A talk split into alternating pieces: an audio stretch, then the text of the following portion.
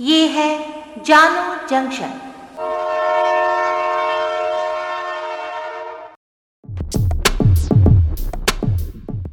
नमस्कार, आज है 18 जनवरी 2022 मैं हूँ पूजा वर्मा और आप सुन रहे हैं जानो जंक्शन पे Hindi news podcast newsreel. पहले मुख्य समाचार। आम आदमी पार्टी ने पंजाब में भगवंत मान को बनाया अपनी पार्टी के मुख्यमंत्री का चेहरा। इस बार गणतंत्र दिवस परेड में नहीं शामिल होगा कोई मुख्य अतिथि देश। गणतंत्र दिवस के समापन समारोह में पहली बार होगा लेजर शो और एक हज़ार ड्रोन का बिखरेगा जलवा। केदारनाथ के बाद अब बद्रीनाथ में भव्य निर्माण कार्य की तैयारी। आज मुंबई में अनिल देशमुख और सचिन वाजे जाँच आयोग के सामने हुए हाजिर। दूसरी ओर परमवीर सिंह रहे नदारद।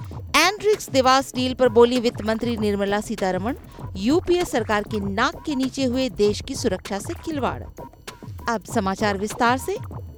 पंजाब विधानसभा चुनाव के लिए आपकी तरफ़ से पंजाब के अगले मुख्यमंत्री का चेहरा औपचारिक रूप से भगवंत मान जी हैं। ये जानकारी दिल्ली के मुख्यमंत्री और आम आदमी पार्टी के राष्ट्रीय संयोजक अरविंद केजरीवाल ने मीडिया को दी है। मोहाली में आज आपके मुख्यमंत्री पद के उम्मीदवार भगवंत मान ने अपने संबोधन में कहा कि पार्टी ने मुझे बड़ी ज़िम्मेदारी दी है और मैं डबल हौसले से काम करूँगा।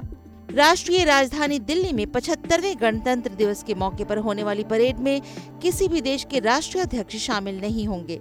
सूत्रों से मिली जानकारी के अनुसार, सरकार इस बार गणतंत्र दिवस की परेड में किसी अन्य राष्ट्र के राष्ट्राध्यक्ष या फिर किसी अन्य गणमान्य व्यक्ति को आमंत्रित नहीं करेगी। दरअसल भारत की ये परंपरा रही है कि हर साल गणतंत्र दिवस के मौके पर किसी न किसी विदेशी राष्ट्राध्यक्ष को मुख्य अतिथि के तौर पर आमंत्रित किया जाता रहा है। इससे पहले माना जा रहा था कि सरकार इस बार गणतंत्र दिवस की परेड पर पाँच बड़े देशों के प्रधानमंत्री या फिर राष्ट्रपति को आमंत्रित करेगी। लेकिन अब कोरोना के बढ़ते मामलों को देखते हुए, फ़िलहाल अब कोई भी विदेशी मेहमान 26 जनवरी के कार्यक्रम में शामिल नहीं होगा। केंद्र सरकार से जुड़े लोगों ने ये जानकारी दी। आपको बता दें कि 2021 में भी गणतंत्र दिवस का कार्यक्रम कोरोना संक्रमण के बीच ही आयोजित हुआ था और उस समय सरकार ने कार्यक्रम में सिर्फ़ पच्चीस हज़ार लोगों को शामिल होने की अनुमति दी थी। कोरोना और ओमिक्रॉन के बढ़ते केस को ध्यान में रखते हुए केंद्र ने इस बार कार्यक्रम में चौबीस हज़ार लोगों को शामिल होने की अनुमति दी है। इससे पहले 2020 में गणतंत्र दिवस पर एक लाख पच्चीस हज़ार लोग कार्यक्रम में शामिल हुए थे। गणतंत्र दिवस समारोह से जुड़ी दूसरी खबर भी आपको बता दें कि राजधानी दिल्ली में 29 जनवरी को होने वाले वार्षिक बीटिंग रिट्रीट समारोह में इस बार लगभग एक हज़ार ड्रोन जलवा बिखेरते नज़र आएँगे। आईआईटी दिल्ली से जुड़ा एक स्टार्टअप आज़ादी की पचहत्तरवीं वर्षगांठ के मद्देनजर इन ड्रोन के शो का प्रदर्शन करेगा।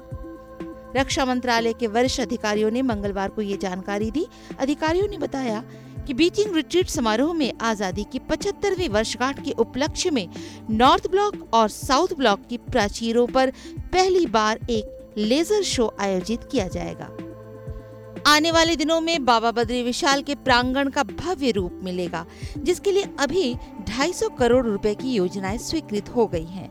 यमुनोत्री और गंगोत्री के लिए भी धनराशि जारी की जा रही है। ये बात आज उत्तराखंड के मुख्यमंत्री पुष्कर सिंह धामी ने देहरादून में एक जनसभा को वर्चुअली संबोधित करते हुए कहा। महाराष्ट्र के पूर्व गृह मंत्री अनिल देशमुख और बर्खास्त मुंबई पुलिस अधिकारी सचिन वाजे चंडीवाल आयोग के सामने पेश हुए। आपको याद दिला दें कि आयोग अनिल देशमुख के खिलाफ मुंबई के पूर्व पुलिस आयुक्त परमवीर सिंह द्वारा लगाए गए भ्रष्टाचार के आरोपों की जाँच कर रहा है। वहीं दूसरी ओर मुंबई एंटी करप्शन ब्यूरो ने मुंबई के पूर्व पुलिस कमिश्नर परमवीर सिंह को आज दोपहर साढ़े बारह बजे अपना बयान दर्ज करने के लिए पेश होने के लिए तलब किया था। लेकिन परमवीर सिंह के वकील ने कोरोना स्थिति का हवाला देते हुए दो सप्ताह का समय मांग लिया है। केंद्रीय वित्त मंत्री निर्मला सीतारमण ने 10 साल से अधिक पुराने एंट्रिक्स देवास डील मामले में मंगलवार को प्रेस कॉन्फ्रेंस की।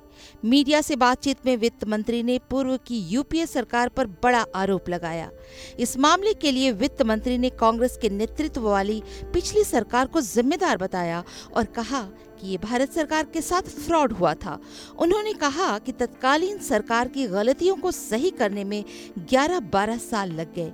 वित्त मंत्री ने बताया कि इसमें राष्ट्रीय हितों की अनदेखी करते हुए एक निजी कंपनी को खास स्पेक्ट्रम दिया गया। कांग्रेस ने अपने चाटुकारों को औने पौने दाम पर यह खास स्पेक्ट्रम बेचा। वित्त मंत्री ने मीडिया को ये भी बताया कि तत्कालीन यूपीए सरकार ने इस सौदे की खबर कैबिनेट को भी नहीं दी। यूपीए की लालच की वजह से मोदी सरकार कई अंतर्राष्ट्रीय अदालतों में केस लड़ रही है। आज के लिए इतना ही। सुनते रहिए जानू जंक्शन पर न्यूज़ रेल।